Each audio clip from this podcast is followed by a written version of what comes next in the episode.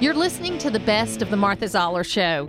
You can hear the show live Monday through Friday from 9 to 11 on AM 550 and FM 102.9 WDUN and streaming at accesswdun.com. You can find all things Martha Zoller at marthazoller.com.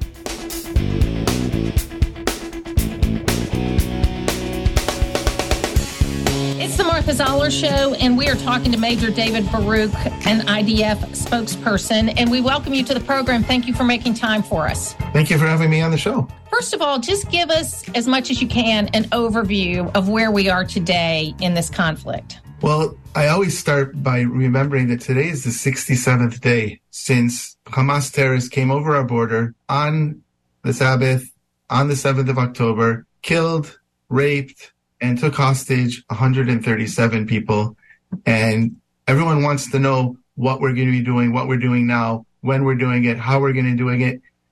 However, the most important thing is let's remember why this whole thing is taking place in the first place. And this is the why. The fact that Hamas came in, they attacked us, they took our citizens as hostages, and now we're reacting and now we're acting.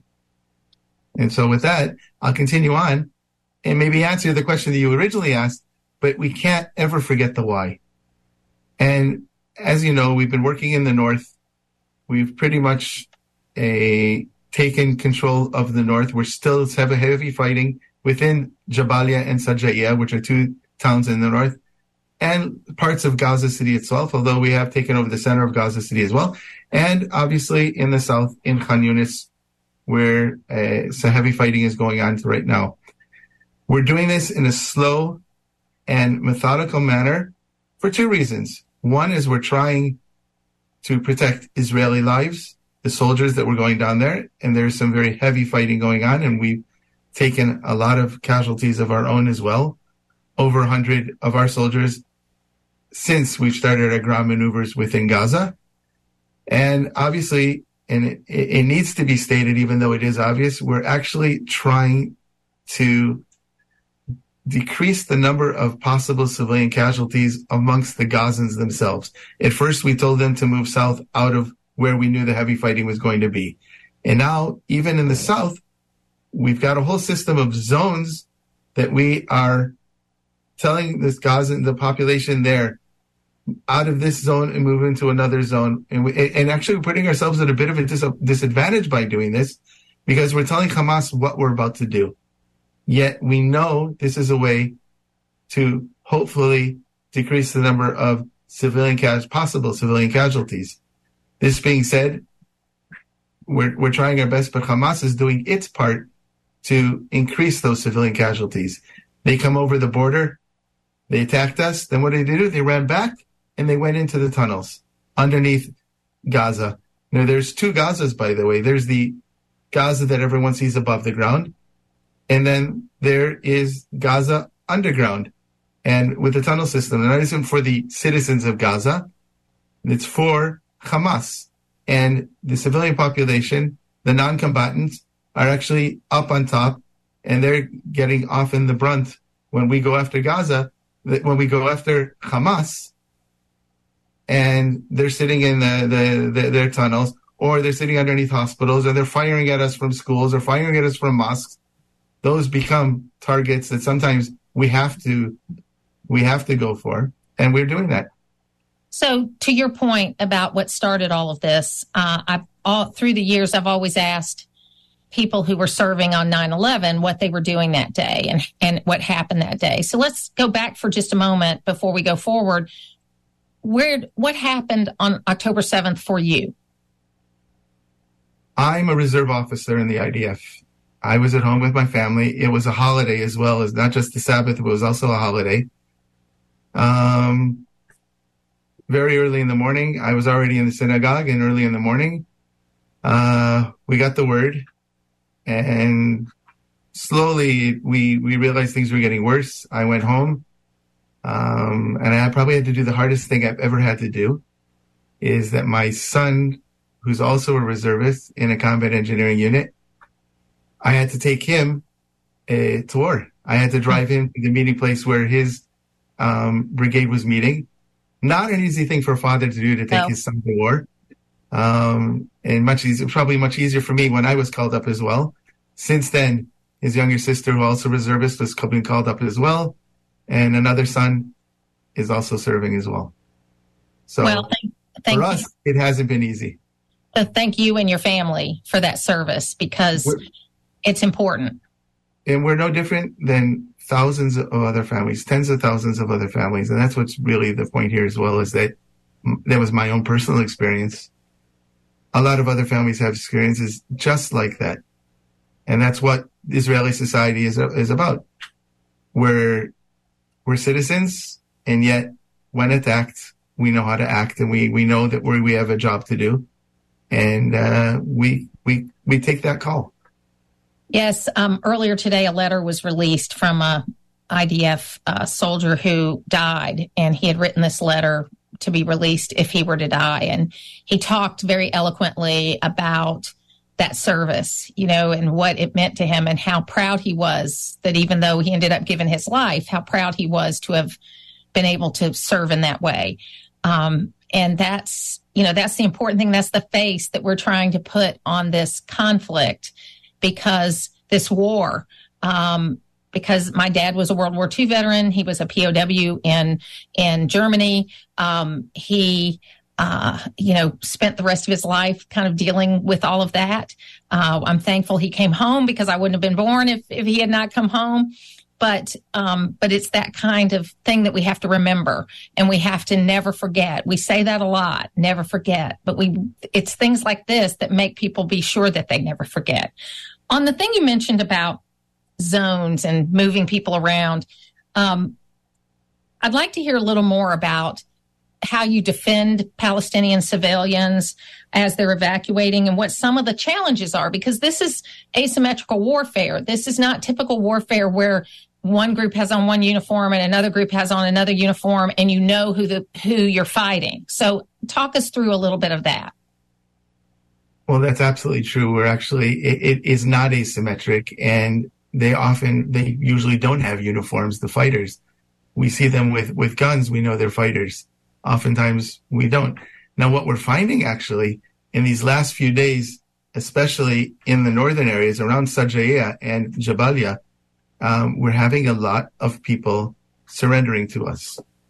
And we've arrested a number of them, over 500 since we've started over the last month. Not since we started, but over the last month have been arrested, mostly from Hamas, also from the Palestinian Islamic Jihad. And many others have also surrendered to us. We've interrogated them. We've spoken with them. We found out if they're Hamas or not Hamas, and they've been released. Those that aren't members of Hamas or those who aren't fighting right now. And so we, we've released them. It's definitely a serious issue for us. And it's a difficult one because we, we, we don't believe that our battle is against the citizens of Gaza, of the whole Gaza Strip. Where our, our battle is against Hamas. And Hamas isn't an organization that we, we, we, we've seen even with the, the, the statistics they're throwing out there all the time. We're dealing with, there, there, there's no way that anybody can know the numbers that they're throwing out there. I certainly don't know the numbers. I only know one number, and this one goes back to your father as a POW as well, is that I know that there are 137 civilians and military who have been taken, kidnapped into Gaza. That's the only number that I can actually honestly say is 100% true. Any other number, not. Regarding the civilians we moved out, we're, we're, we, we, we've got this grid system with small areas, blocks at a time, telling, so we know, and the people in Gaza know the area and they know the grids well. It's not, it's not something we've just came up with and we said, learn this really quickly. It's based on their knowledge of the area as well. And what we've done, we've told them move from this area to that area. That actually is saving a lot of lives. It's not possible that it's, it's, it's, it, it's not an easy situation for the people there. I'm certain of that. This is war. It's also not easy for the people in Israel who have also been displaced from their homes, a quarter of a million, uh, up to a quarter of a million people that have been displaced. They've had to do that as well.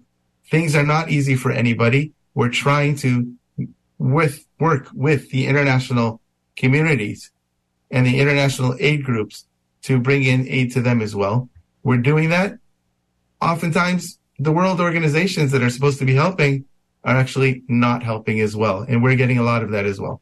To that point, um, and you may not know the answer to this question, that's all right. Um, it, you would think that the International Red Cross would be demanding access to the hostages because that was part of the deal that allowed a ceasefire for a few days and some hostages to be released. But I haven't seen anything. Maybe I've missed it. I haven't seen anything from the International Red Cross saying we demand to see these hostages and we're going to make an issue of this. Has there been? I'm a spokesperson for the Israel Defense Forces, and I don't think I'm the right person to be speaking to this issue about the International Red Cross or the Red Crescent or anything like that. I know that, like you said, they're supposed to be visiting and bringing medicines to those individuals. I know that there is a representative of the Red Cross here in Israel right now. I would actually think it would be great if you get them on your show and ask them these I, questions. I, I am going to. I'm working on that. Um, much of Hamas's leadership is outside of Israel. I know that the goal is to get rid of Hamas. Um, how do you approach? I mean, uh, when you have leadership that's living high on the hog outside of Israel? We have two goals to this operation, by the way and we can't forget that. The first, they go, there are first and the other first, by the way. The two goals are bringing home those 137 hostages and totally dismantling Hamas's ability to ever do what they did again on the 7th of October. And It is important, and they two go hand in hand. We believe that as we put more pressure on them, they, like we did in the previous month, they were actually letting, excuse me, they were actually letting hostages free. Without the pressure, they're not doing that. So that was, that's with the, the hostages. And we have to keep the pressure up on them. Hamas, wherever they are, we've shown this already, whether they be in Gaza or whether they be in Judea and Samaria, the West Bank, whatever you want to call it, we're going after Hamas there as well. And we're going after Hamas even in Lebanon. And we're going after Hamas other places around the world. Our political leadership and our military leadership have both said that wherever Hamas and people involved with the attack on the 7th of October are, it may take a day, it may take a week, it may take a month, it may take years, but every one of them is going to be brought to justice. You know, I mean, the thing, and this is uh, what I don't understand is how many things I don't understand about this conflict, but what I don't understand is how the Palestinian people don't see that Hamas's goal is to end Israel, to kill Jews, and they don't care how many Palestinians die on the way to doing that. I don't understand why they don't see that. It seems very apparent to me. But the second thing is that so much money has been put into uh, Palestinian aid over the years. Gaza could be Singapore. You know, Gaza could be this fabulous place that people want to go to. But the money, and I don't expect you to answer this, you're the IDF spokesperson. I just want to get this off of my chest. You know, that money has been used to build munitions and tunnels and and fight Israel when it could have been used to make the lives of the people better. I, I don't understand it. It's it's hard for me. Uh, it's so outside my realm of, of possibility, and I know you live with it every day. So it's it's hard, it's probably easier for you to understand our political leadership made a decision 18 years ago to leave Gaza 100% and displace Jews that were living in Gaza into Israel proper, not in the Gaza Strip. Gush Katif, as it's referred to in Hebrew. We made that decision, and that was a political decision by our leadership, and we as the military took part in that and undertook to do that mission. It was a beautiful area. Gaza has a lot of potential. We in the military are having no fun whatsoever being inside of Gaza right now. We know that it's not a very nice place to be right now. It's a war zone. War zones are not pretty. Okay. And there's been a lot of damage. I'm hoping that after all of this, that Gaza will be rebuilt and will rebuilt upon educating the people of Gaza themselves. And that's where the, in my opinion, the crux of all this has to be in the education. And it's another generation down the line. Yep. Instead of educating to hate, I never taught my kids to hate Arabs, to hate Palestinians, to hate anybody. And I'm expecting and I would hope that a new leadership will come up that will, they don't have to love us, but at least not to hate us and to live with us. So, one final question, because I know you have to go. Uh, what are your concerns about another terrorist attack, either inside Israel or or globally? We're right now very concerned about such an attack, and it, we're, we're we're we're on alert. Obviously, we're in a war down south, and we have up front, up north, another front developing, and we're trying to to keep it so it doesn't develop into another front seriously and to be quite honest, we had always learned about these, we always planned for certain scenarios that may happen. And we always thought that they may happen even more so up in the north with Hezbollah and out of Lebanon.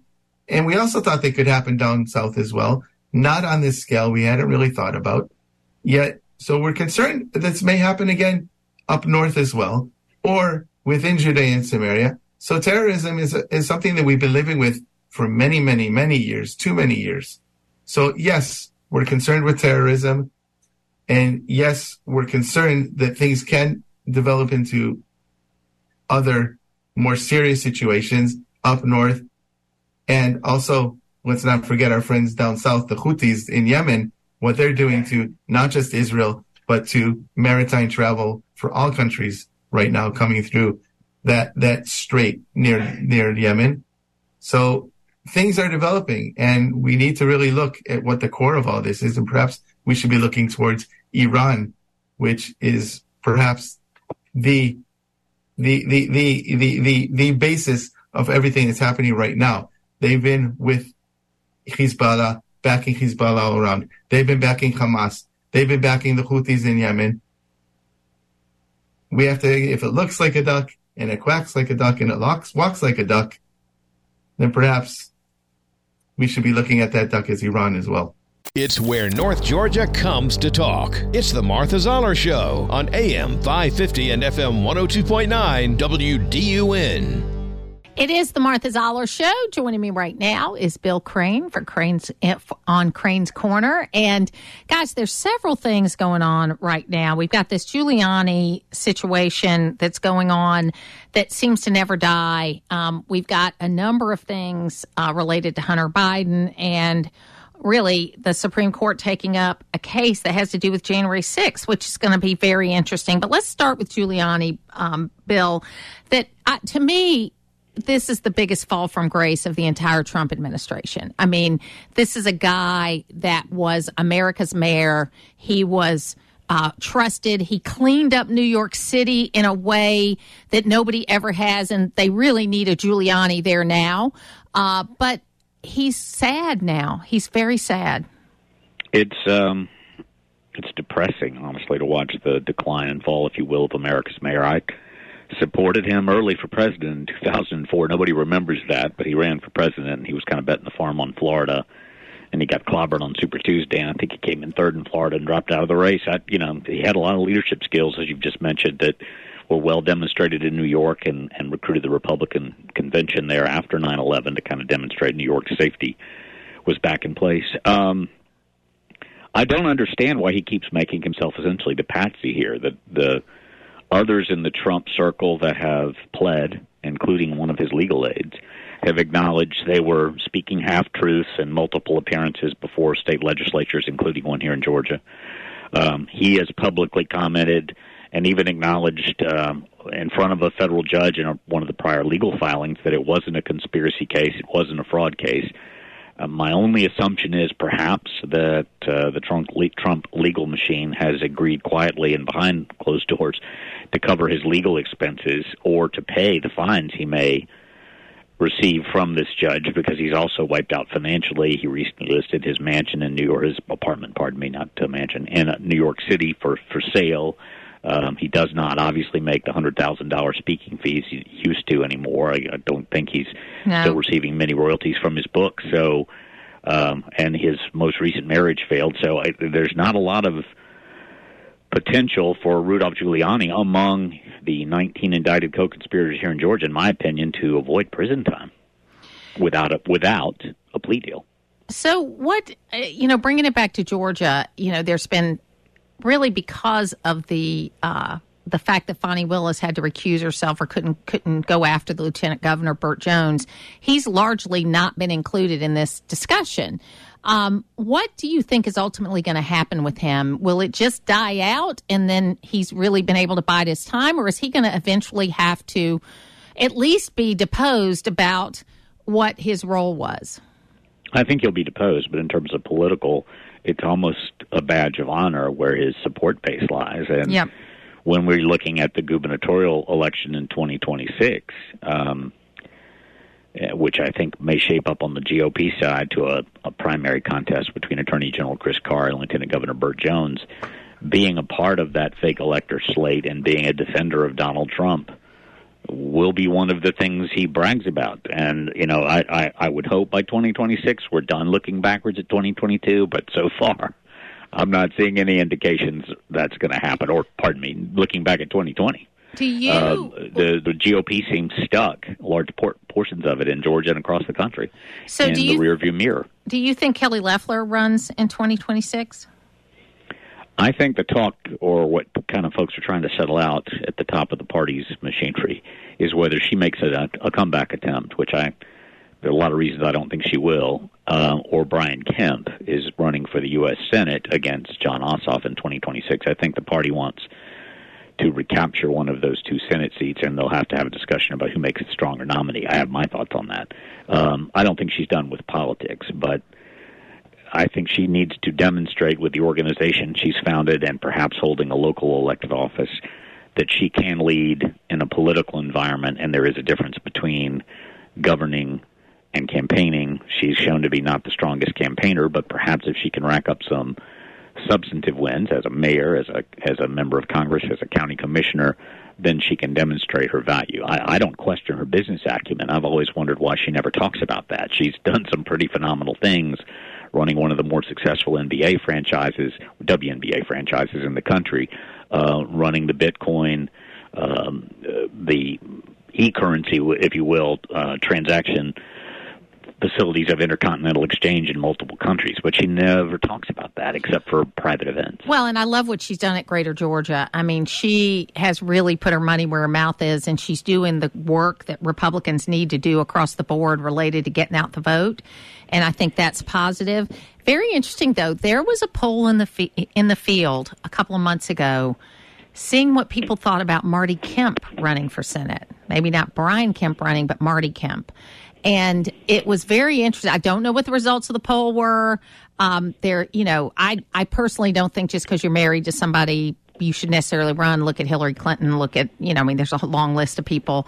It does, it isn't it isn't um, you know unless your husband dies in office generally it, it doesn't work out that well. So um, it'll be interesting to see if, if something like that happens. But you're right. And, and i've heard that, that former senator Perdue may be moving to nashville. So he he had a long time that he spent in nashville and um, he liked it there. And so you know it's it, he's really off the radar and i don't think he's going to do that again. But i do think that it's not unlikely that Governor Kemp uh, might run for Senate. But again, people that people governors are good candidates for Senate, but they usually don't like it when they get there.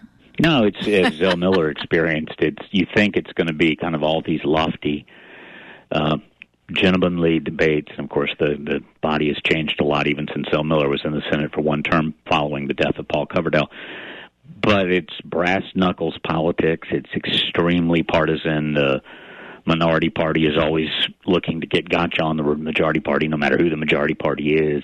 Um, the Senate used to be where the kind of the great debates of the nation occurred, and the breaks, if you will, on fast-moving legislation that might come up in the latest hot topic on the U.S. House side.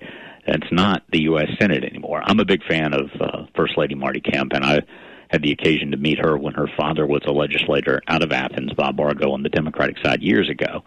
And she's arguably been in and around politics a lot longer than the governor has. But my take on her and my conversations with her over the years is she's not a creature of Washington. No, she's, I don't think she's she a woman who loves there. her family and she loves Georgia. And so, though I wouldn't say elective office is out of the question for her, I'd be surprised if she sought an office that caused her to have to spend a half or a third of her time in Washington, D.C. So, a couple of other things. Um, you know, the mantra this week related to the border is one, you had Homeland Security and FBI saying there's heightened risk and it's it's a high alert kind of risk.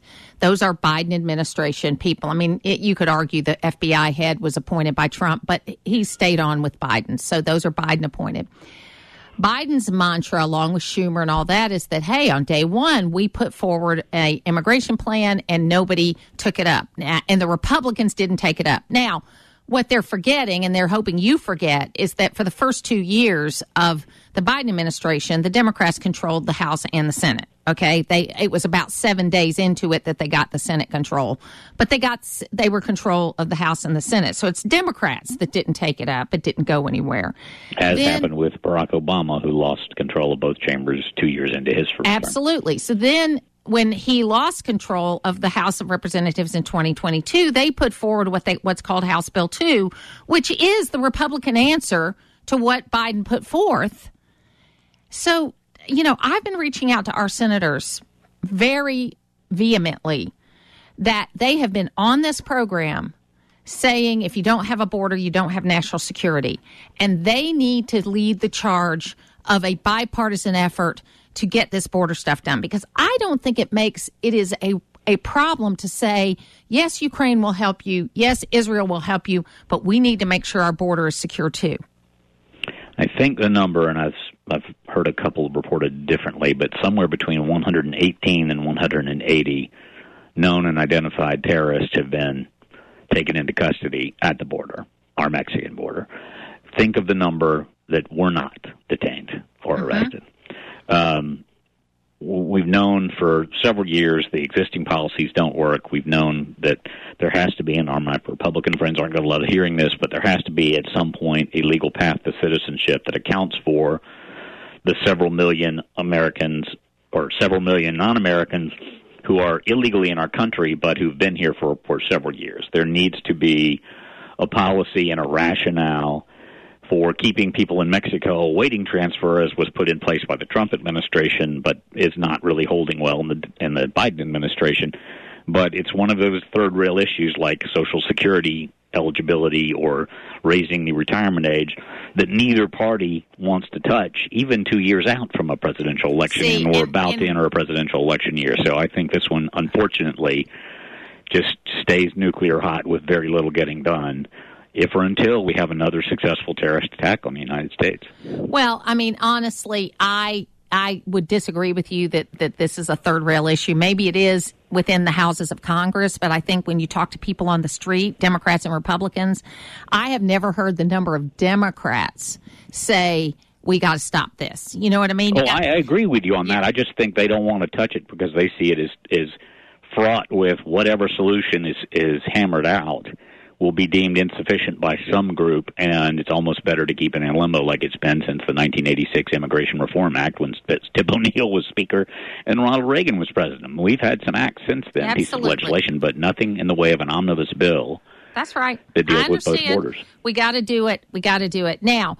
Uh, one one final question and we need to be kind of quick on it. Of course, I don't right. know if you followed what happened with Hunter Biden, that he drove up to the Capitol, made a public statement, and then drove away. I so, saw the little news yeah. coverage of the drama. Yeah. So, I mean, it was good to hear his actual voice. I mean, because you know, it was it was nice to hear that. And he basically said what his father said. There's nothing to do with any of this. But it's really hard to believe that when he's saying things like Ukraine, China, and my father had nothing to do with it, it uh, makes no sense. I'll just very simply put it this way: How does Joe Biden, who was in the Senate for thirty some odd plus years, other than one book deal explain his vast fortune and his real estate holdings today. I think that's exactly the way to leave it.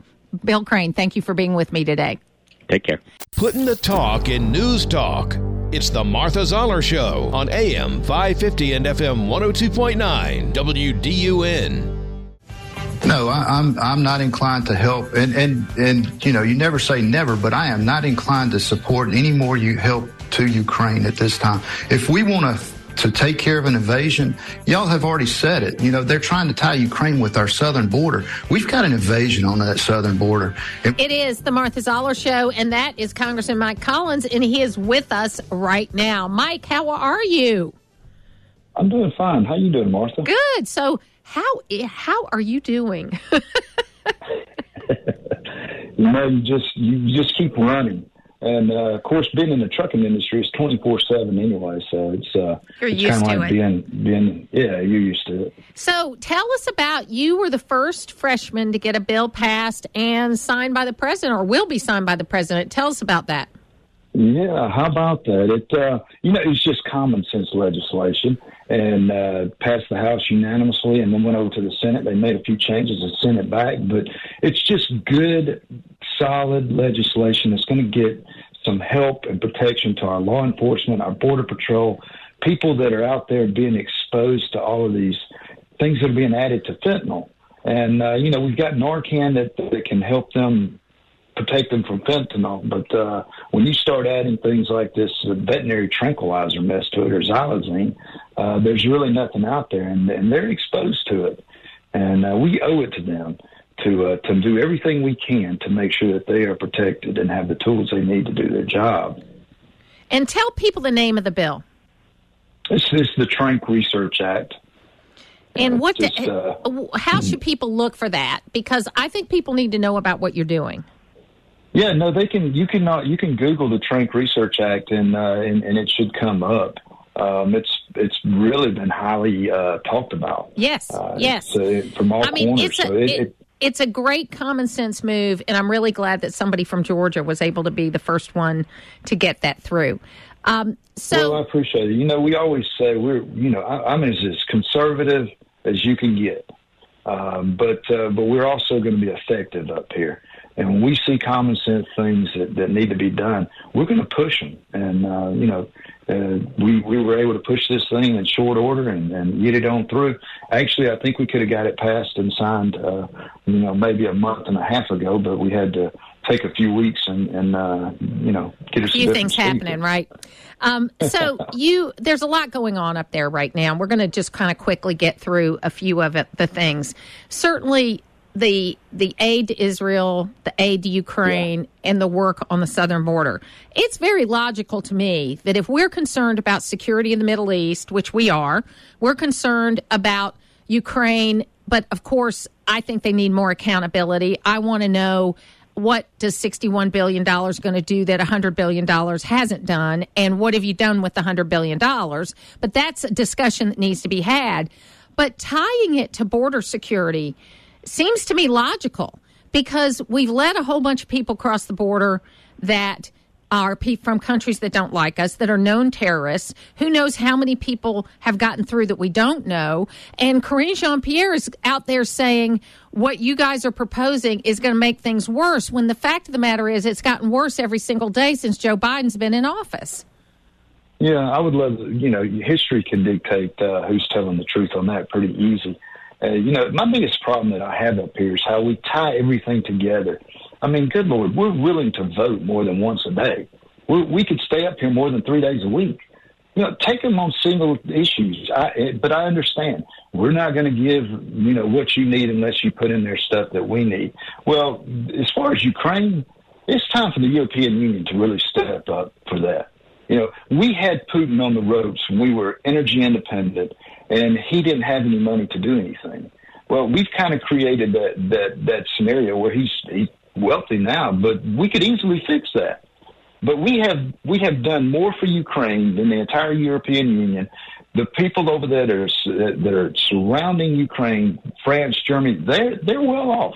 They can help with this, and they should, but they don't. Everybody sits back and waits on the United States of America to do everything. You know, and you're right, Martha. We've we've not only got hot spots in Europe with Ukraine, but you look at the Middle East with Israel. You look at Asia with Taiwan, even the Marshall Islands, Guam, that area is is all being attacked uh, or put pressure on by China, and so they're on the move too. You know, it's, it's not just that one area of Ukraine that we need to be focused on. And Israel deserves our support. You know, and that's another thing, Martha. You talk about accountability. Israel's already told you exactly what they need, how they're going to spend it, and what they're going to do to say this is the end and this is how we're going to end. This is what we want to do. We want to get rid of terrorists. We want to get our hostages back. That includes American hostages, and we want to diminish Iran's uh, role and, and, and how they affect things in the in the Middle East over there. They can tell you right off the bat. But when you ask Ukraine, what's the end game? Well, you know, we're just going to go over and fight and push them out of our country. That, there's no there's no real definition of what win is for them. So, Mike, I've got a concern where um, it. I know that that you can do a lot of things, and I think you've touched on it. That you think the House needs to be working more, and I agree because it looks like to me, and maybe I've missed it, that since Thanksgiving there hasn't been any more progress on passing any appropriations bills, um, which y'all were on a pretty good clip before Thanksgiving, and then mm-hmm. we've got these other issues. Um, that were voted on yesterday. The the impeachment inquiry. You had the circus with Hunter Biden outside of the Capitol. It just seems to me that the House needs to be more focused on the the basic business, the building blocks, whether it's the budget, the real things that keep this government going, kind of like the first steps you would do in your own business. I, am oh, concerned yeah. Yeah. that they say they can walk and chew gum at the same time, but it doesn't look that way from here. We don't try it. That's for sure. You know, we we do we definitely don't try that. And I just walked off the House floor uh, before I called you and did a one minute speech. You know, when we get back that's where my focus and that's where the focus of the House needs to be is passing those remaining appropriation bills. That's from this year. That's from the end of September that, that, that you know, that those appropriation bills were supposed to focus and, and, and set budgets for. But we also need to start on next year's appropriations immediately. You know, I, I don't care. We, we don't control the Senate. We don't control what the White House does. But by God, we can put our own budget together and then we can start working on appropriation bills in January, February. As soon as we get that top line number, and then have those appropriation bills done. That way, you're not trying to jam or figure out which which fire you got to put out immediately when it gets time to for people to think they got to go home this week for Christmas. Hey, I'm willing to come back next week. I'm fine. I mean, you, not until you are next one Sunday. Of the, you were one of the best at being able to separate, you know, the fun sense of humor side, you know, the the chief the, the chief memer in Congress and all of that. but you also know how to get the work done. And and I got to tell you, Mike, they have got to start to immediately when they get back, and they need to work every day until we get caught up. I agree with you 100%. You know, a lot of people say, well, you got, you know, we got to run home, run home uh, back to the district. And then you get back to the district so you can tell people what you got to get back up here to work on. In my opinion, the people in your district and the people across this country would think more of us if we stayed up here and did our job first and then went home, no matter how long it takes. And and so that's what that's where I'm pressing. And uh, good Lord willing, I hope that's what we do coming out and starting block the first week we get back up here in January. Yep, I think it's the last time we're going to put it off, right? We're going to get the work done next January, right? well, you know, they you can fool me the first time. I, will I'll have put that up as being a freshman, but uh, you better believe we'll, I'll be talking about it all January to get Ab- that budget done. Absolutely, Mike Collins. Thank you so much for being with us today, and good luck to you. And I know you're going to be working hard. Thank you, ma'am. I appreciate it. If I don't talk to you, y'all have a Merry Christmas. It's local radio, and that's why you're listening. It's the Martha Zoller Show on AM 550 and FM 102.9 WDUN. Michael Levine is joining me right now. Uh, he is one of the authors of.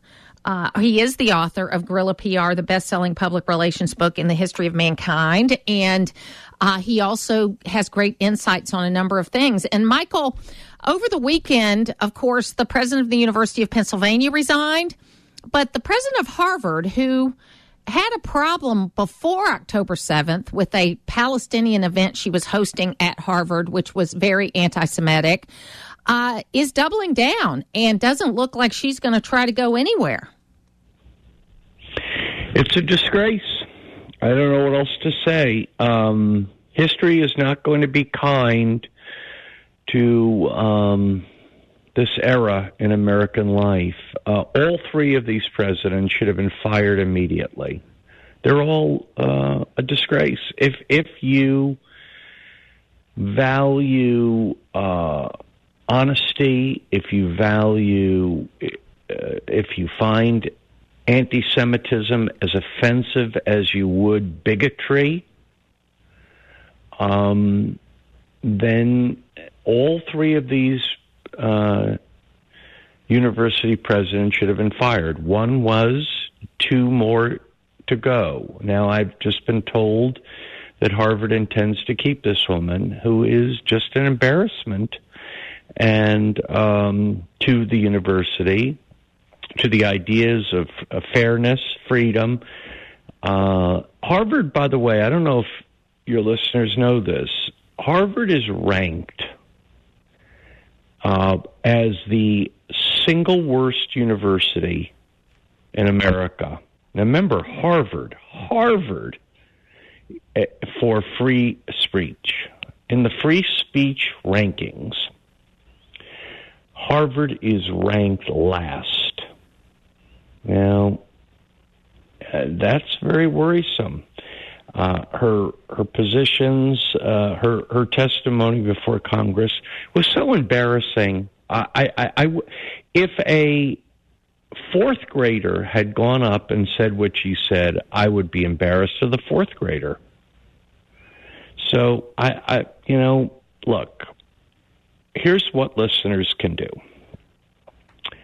Never, ever, ever donate to colleges that you're not absolutely positively sure are not teaching anti American indoctrination.